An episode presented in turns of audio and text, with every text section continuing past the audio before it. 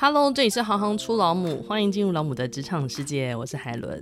Fred Rogers 在美国担任儿童节目主持人超过三十年的时间。他有句名言：对孩子来说，玩耍就是认真学习，童年真正的任务就是玩耍。研究也证明了他的说法。自由的玩耍时间确实是孩子各方面发展的关键。玩耍可以促进大脑的健康发展、创造力、决策力、解决问题的技巧和社交技巧。这还只是其中的一些优点而已。二零一五年之前，台湾各县市充斥着罐头公园，走到哪里，公园里的模组化设施都长一样。二零一五之后，公园开始改变。今天我们就要来访问特工盟老母张雅玲 Ariel，英国欧斯特大学公关传播硕士，之前任职公关公司，担任美商食品与民生用品的品牌经理。二零一五年十一月，带着孩子上街，一起挽救磨石子溜滑梯。开启了孩子的第一场公民运动，曾任还我特斯公园行动联盟（简称特工盟）的秘书长，儿童重返街道游戏发起人，现任特工盟常务理事，同时也是桃园市政府研考会委员。让我们一起欢迎 Ariel。Hello，大家好，我是雅玲。二零一五年是特工盟站上街头的第一年，对，是的。什么样的原因让你们这些老母们结集在一起？其实吉吉那时候还有爸爸啦，哈，哦，对，我们也不要不要忽略了这个男性的力量，这样子。那时候呢，其实是大家开始发现我们家附近的公园怎么开始拆了这个磨石滑梯。一开始有一个妈妈，她就发现这个现象啦，因为大家都在同一个育儿圈嘛，就哎这边听到了，然后这边再听到，啊啪啪啪啪啪啪，然后大家就觉得说，喂，怎么会这样子呢？那这样子小孩的话玩什么？因为这样子的原因，然后就开始集结。其中有一些妈妈，她们可能自己过去是只能治疗师、儿童心理师，所以他们就会更了解说，这个东西其实不是只是拆掉换完别的就好了。其实它影响性的是儿童身心的发展、肢体的发展、大脑的发展。越来越多人就关注这样的题目，所以我们就开始一起来觉得说，我们应该要对政府发声。所以其实有很多的妈妈们，她们都是人生第一次站在市政府前面举牌抗议。那时候大家都会觉得说，哇，我从来没有想过我人生会做这件事情。我有特别去搜了那个新闻，还有孩子们，对 对对，还帮孩子做了一些道具，然后。标语。那时候我们就是带着孩子一起去，因为我们认为除了我们大人的观点之外，孩子的观点也是非常重要的，因为他们是最重要的使用者嘛。那我们应该倾听使用者的声音嘛。然后我记得前一晚上大家还说：“哎、你觉得我们这一次这样会有机会让市政府改变吗？”大家就想说啊，可能依照台湾政府的这一种效率，我们可能等到阿嬷的时候才能。看到改变吧，大家就说好、啊、那这样我们还要去做吗？这样子自己的小孩又玩不到。后来又讨论说啊，算了算了，反正我就推孙子也可以啦。所以大家就这样出发了，然后隔天一大早，而且我记得那天超级冷，寒风刺骨，站在那边等着做这个抗议。你们那时候的策略规划是什么？我们是有讲说我们大概几点会到哪个地方，然后我们待会的流程，我们是有排这个流程。那时候因为也有跟一个王敏生议员这边有做接触，所以议员办公室那边也有去跟市府做接触。他们就有请市府的人一起出来做接澄清书这件事情。那时候也有邀请了几个知名的学者一起来站台，就是资声援这个议题。但是那时候没有预期到底会有多少麦，但我那时候觉得应该会很有卖点。就从我自己的专业角度来看啦，我觉得你看一素人妈妈们带着小孩在冷风刺骨的天气里面举牌抗议这件事情，根本就超悲情，好吗？又很有画面。非常有画面啊，所以当时的确是有非常非常多的媒体曝光在关注这个议题。当时因为我们那时候也做了一个联署，因为有人可能不能来到现场嘛，这两个礼拜就三千多个，有不同的团体，有学者，有个人，所以其实你们事前做了很多准备。今天不是说大家吆喝着就直接站上去。做一些安排，可能里面有谁发言，那他负责讲什么，就是专业公关的操作啊。是的，是的。那你们那时候唯一最强烈的信念是什么？我们最希望大家可以理解，游戏对孩子很重要，挑战性是帮助孩子去面对他人生。就父母没有办法陪小孩一辈子嘛，但是一个有挑战性的游具可以去协助孩子他的身心发展之外，那他也可以去协助他判断风险、评估环境的一个能力。那同时也可以带给他。解决问题的能力，学会了这些能力，让他自己可以在未来人生的旅途上，即便没有我们的陪伴，都可以好好的相信自己。其实只要是父母亲，我觉得应该都会非常有感触，因为那不是手把手，你拉着他，他就会去克服。那你刚刚提到玩乐对孩子特别特别重要，对这个部分做一些说明。其实对我们来说，我们很在乎就是儿童游戏圈。那这个游戏要是符合他身心能力的游戏，也就是说，随着他年纪不同。我们必须提供给他更多样化的游戏设施，还有更多不同尺度的游戏设施。这个尺度就指的是高度、斜度、长度等等的东西。那这都其实是非常需要父母跟社会大众，还有设计师、政府都能够去理解跟支持。在商业的世界里，我们其实都会一直收集使用者的回馈，然后再去做更新，再去优化它。那当然，在公共政策上面，他花纳税人这么多钱，那游戏场。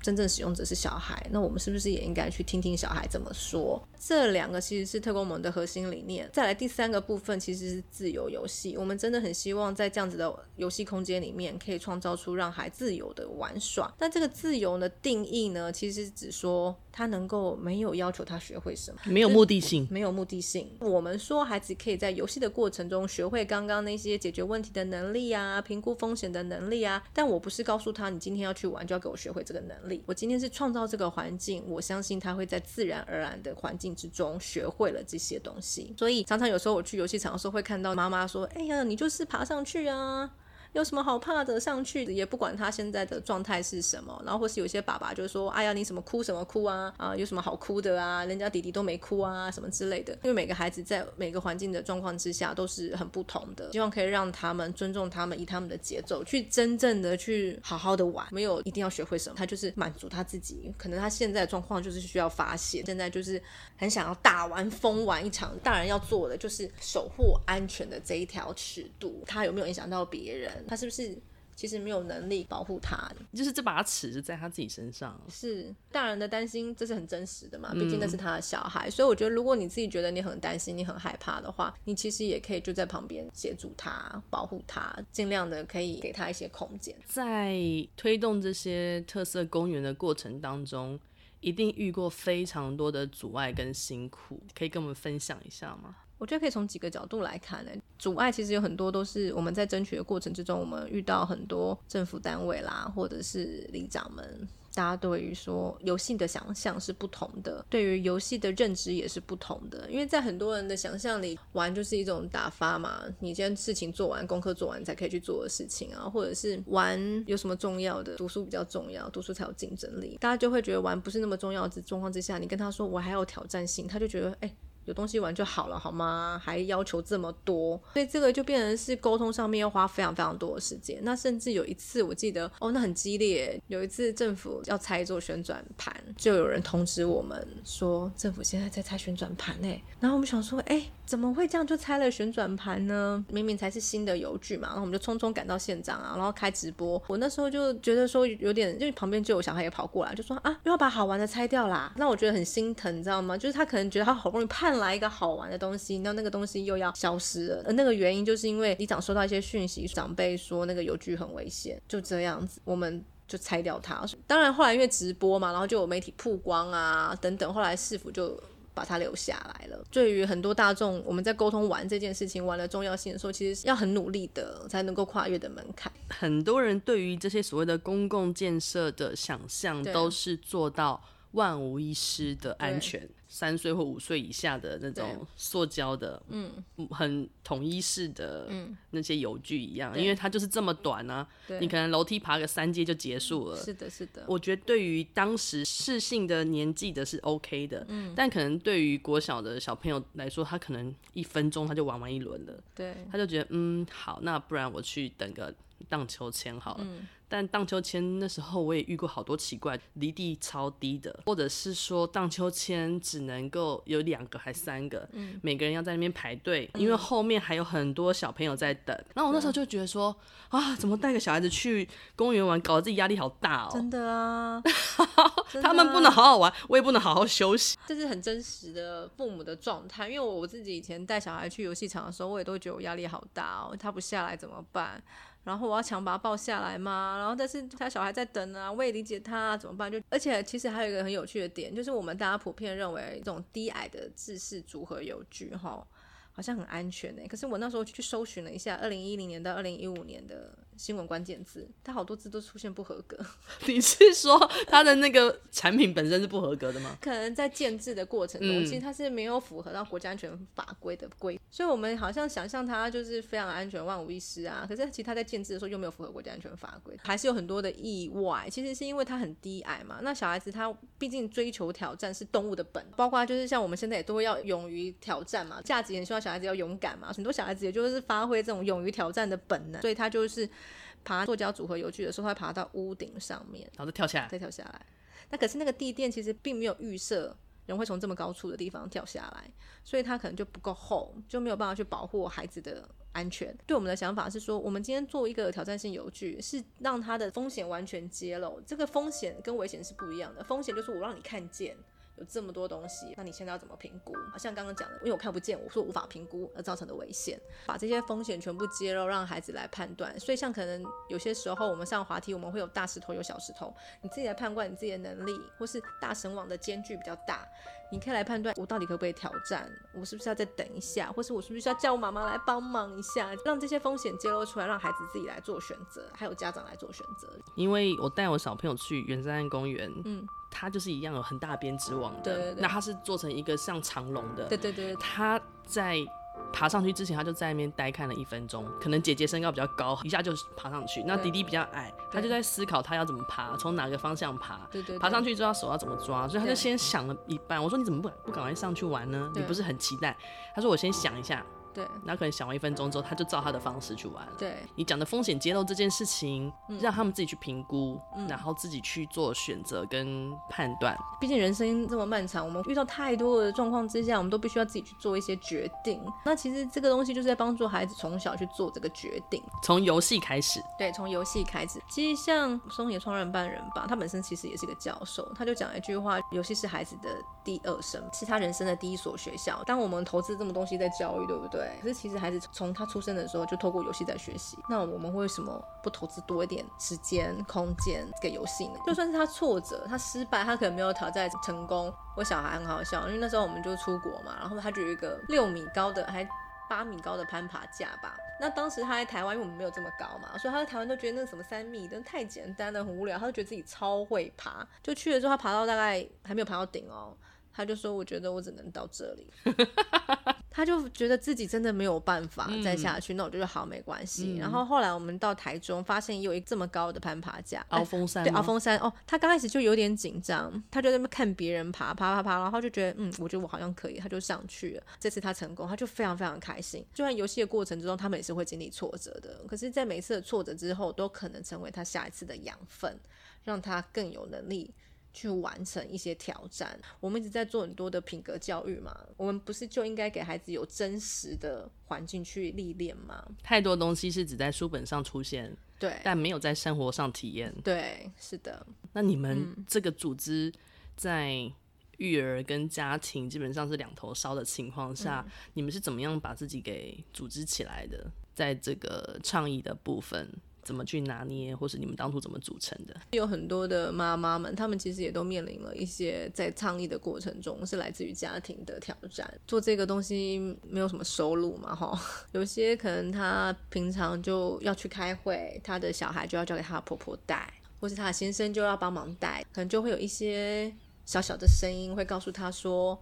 你没有赚钱也就算，连小孩都没顾好，这的确是有一些妈妈她们很真实面临到的挑战。我觉得其实一直在做这件事情的人，我觉得他们的心理素质都很好，因为要面对真的是内外夹击，外面的公部门啊、里长啊、各界的声音啊，加上他自己家里其实也是会有一些声浪。我们的做法比较是说，在特工盟的组织里面，我比较是安排大家就是做你想做的，毕竟议题就这么多嘛，有这么多面向，你可以做你有兴趣的部分。这样子的话，你。就可以用最精简的时间完成一个工作，就不会说我可能还要花很多时间去学习啊，然后我又要带小。每个人的贡献就是来自于他过去学经历的累积嘛。他透过他过去在职场上面的累积，投入在这件事情，找到他自己的定位，再做出贡献，得到肯定，那才有办法让一个这么时间都很有限制的团体可以好好的运作。应该都得利用半夜开会吧？对，以前我们都是晚上十点开会，然后我记得那时候我们成立一年多吧，两年。的时候，亲子天下那时候做了一个专辑，问我说：“哎，那你们大概怎么开会啊？你们多久见一次面啊？”我就说：“我们好像大概只有见过一两次面吧。”线上 是用线上的，然后我们可能就会遇到，哎，现在有一个。东西需要好像需要处理，那谁有空，谁有能力，然后谁就来做这件事情。就像我们这种社运组织，我们又没有这么多的资金嘛，需要大家靠他自己的热情跟成就感，让他可以支撑下去。记得当初你儿子是不是跟你说了一句话，去触动了你，一定要来做这件事情？你可不可以跟我们分享一下？天哪，每次讲这句话我都会好想哭哦。我那时候去啊，因为大安森林公园要拆这件事情，我们有人打电话去问政府嘛，就是说，哎，我们大家都觉得这个很好啊，那政府当时一九九九的回复是说，那我们会再研议。但是隔两天我就觉得怪怪，到底有没有演绎，还是发生了什么事情？然后我去看的时候，我就整个大傻眼，全部拆光光了。但但是因为那时候我并没有那么了解政府的运作，所以当时我就觉得说怎么会这样？然后我就告诉我小孩这件事情，然后就说柯市长为什么要把好玩的都拆掉，把不好玩的都留给我？听了就觉得说天哪，我们这个社会是怎么样子的去？对待一个四岁的小孩，我们到底希望这个四岁的孩子要怎么去想象这个国家、这个城市？所以那时候我就觉得说，哦，不行不行，我觉得我一定要帮我小孩争取到适合他的游戏场。呃，我看着他一路长大嘛，那就是我们的游戏场成长的高度、成长的速度没有这么快，所以他后来其实已经不太去游戏场。这些很有挑战性的，就他有一直等不到，等到他都已经对游戏场很失望。国外嘛，我们去国外去拍照。我说：“你赶快，你玩一次，你玩一次，我想要给那个政府的承办看一下。”他说：“妈妈，你不要再做这件事情了，他们不会理你的。”但是我觉得这过程之中，为什么让我还是很努力的想做这件事情，是因为因为他还是个儿童嘛，我还是希望他有一天可以在这个游戏上找到他觉得可以玩的开心开心的地方。我想这是这应该是每一个妈妈们的最大心愿，因为在小朋友的世界里面，他们能掌握的太少。他们能支配的资源太少，都是必须要经过大人们的同意，他们才能够去做一些不知道。最刚开始你讲那个，当我们在做一个产品的时候，一定都要得到消费者的回馈去做市场调查。对，它不应该只是发生在所谓的商业行为上啊。这个东西它是花了纳税人的钱，怎么会最后变成不是一个？符合儿童身心发展。我想问另外一个问题，嗯、会不会公单位他们在建置公园的时候，其实相关的承办人员他对于公园的需求是不了解的、啊？因为我们其实大部分盖公园，他们都是工程背景的，所以他们可能对于哎这个滑梯什么样子的角度啊。好，这个结构要怎么设计比较稳固啊？他们的知识在这方面是非常的强。东亚社会其实我们并没有很在乎小孩的声音，我们并没有很在乎民众的声音，所以一般来说就是我就这样做，你们就这样使用。等于我们这边特工盟结合我们有些专业知识的人，像是儿童心理师、智能治疗师，他们把儿童的需求是用科学化的方式去呈现，因为真的有太多的研究在支撑这个部分。那我们在结合附近的小孩来玩的时候啊，亲子来玩的时候，我们我会问他们说，哎。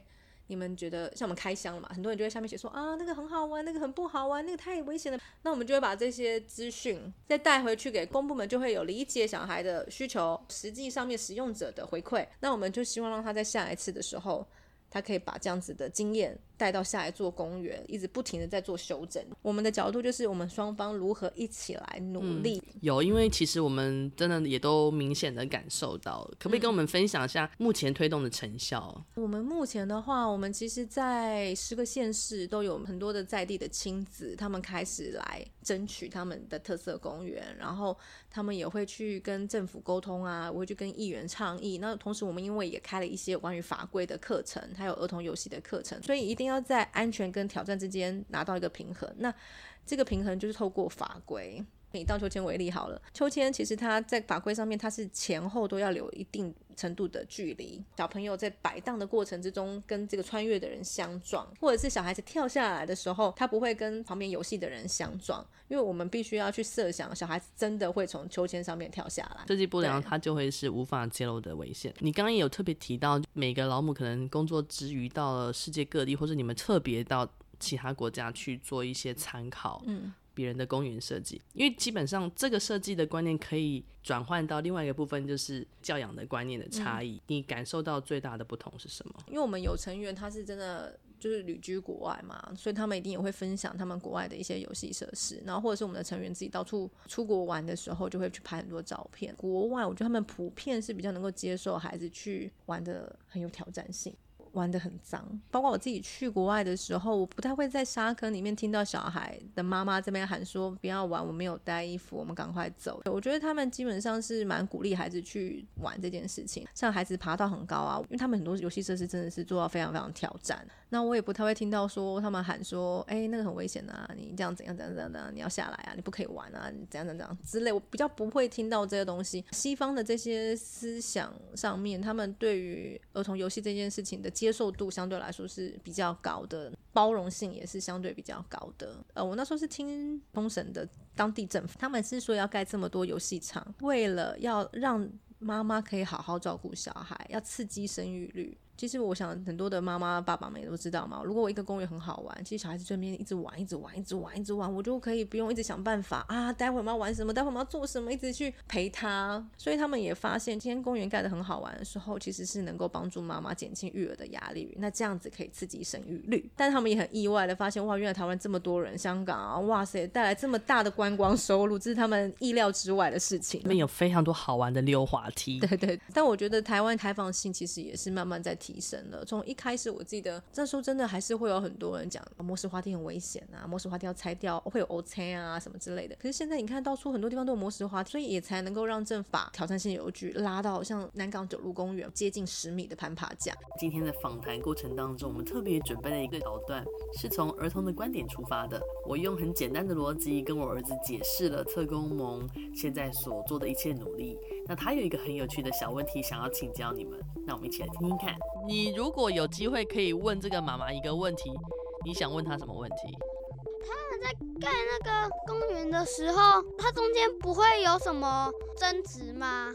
其实，在高度啊，或是这些牵扯到设计尺度的问题呢，不同的年纪玩的游具的样式、高度都会有科学的依据。公园附近有比较多啊，幼稚园。这个基地又比较小，我可能就会选择在这个地方，我做了一些比较适合低龄的游戏场设计。当然，如果这个基地空间很大，就像你们家附近的圆山公园，基地很大，我当然就可以做出更多大尺度、高尺度的公园。其实最主要都还是在依据现场的条件，然后跟在地的磨合，去选择出适合的游戏场设计。像那时候我们在土城吧，我记得有一座公园，妈妈觉得磨石滑梯下面是沙坑很脏，所以他们不要。那当然。对我们来说，我们当然希望磨石滑梯下面是沙坑，因为其实沙是一种松散素材啦，它其实作为铺面，它的缓冲效果其实是很好。嗯、但是因为在地的居民投票，他们决定他们不要，那我们也就尊重在地的意见。那后来落成之后呢，就是用一般的橡胶地面，你速度很快嘛，溜下来，有些孩子的能力可能没有那么好，那他就觉得哇，这样好痛哦，然后这样子磨，哎，手也会有点痛。那时候他们在想，就会觉得说啊，如果是沙，是不是可能就比较好？有时候这东西就是必须经验过了嘛，下次你可能才会去接受它。我们下集继续收听特工盟老母 Ariel 分享孩子如何参与公园设计与在公关公司累积的各种必杀技。如果你喜欢《行行出老母》，欢迎订阅和给五颗星评价，留言鼓励我们。我是海伦，我们下次见。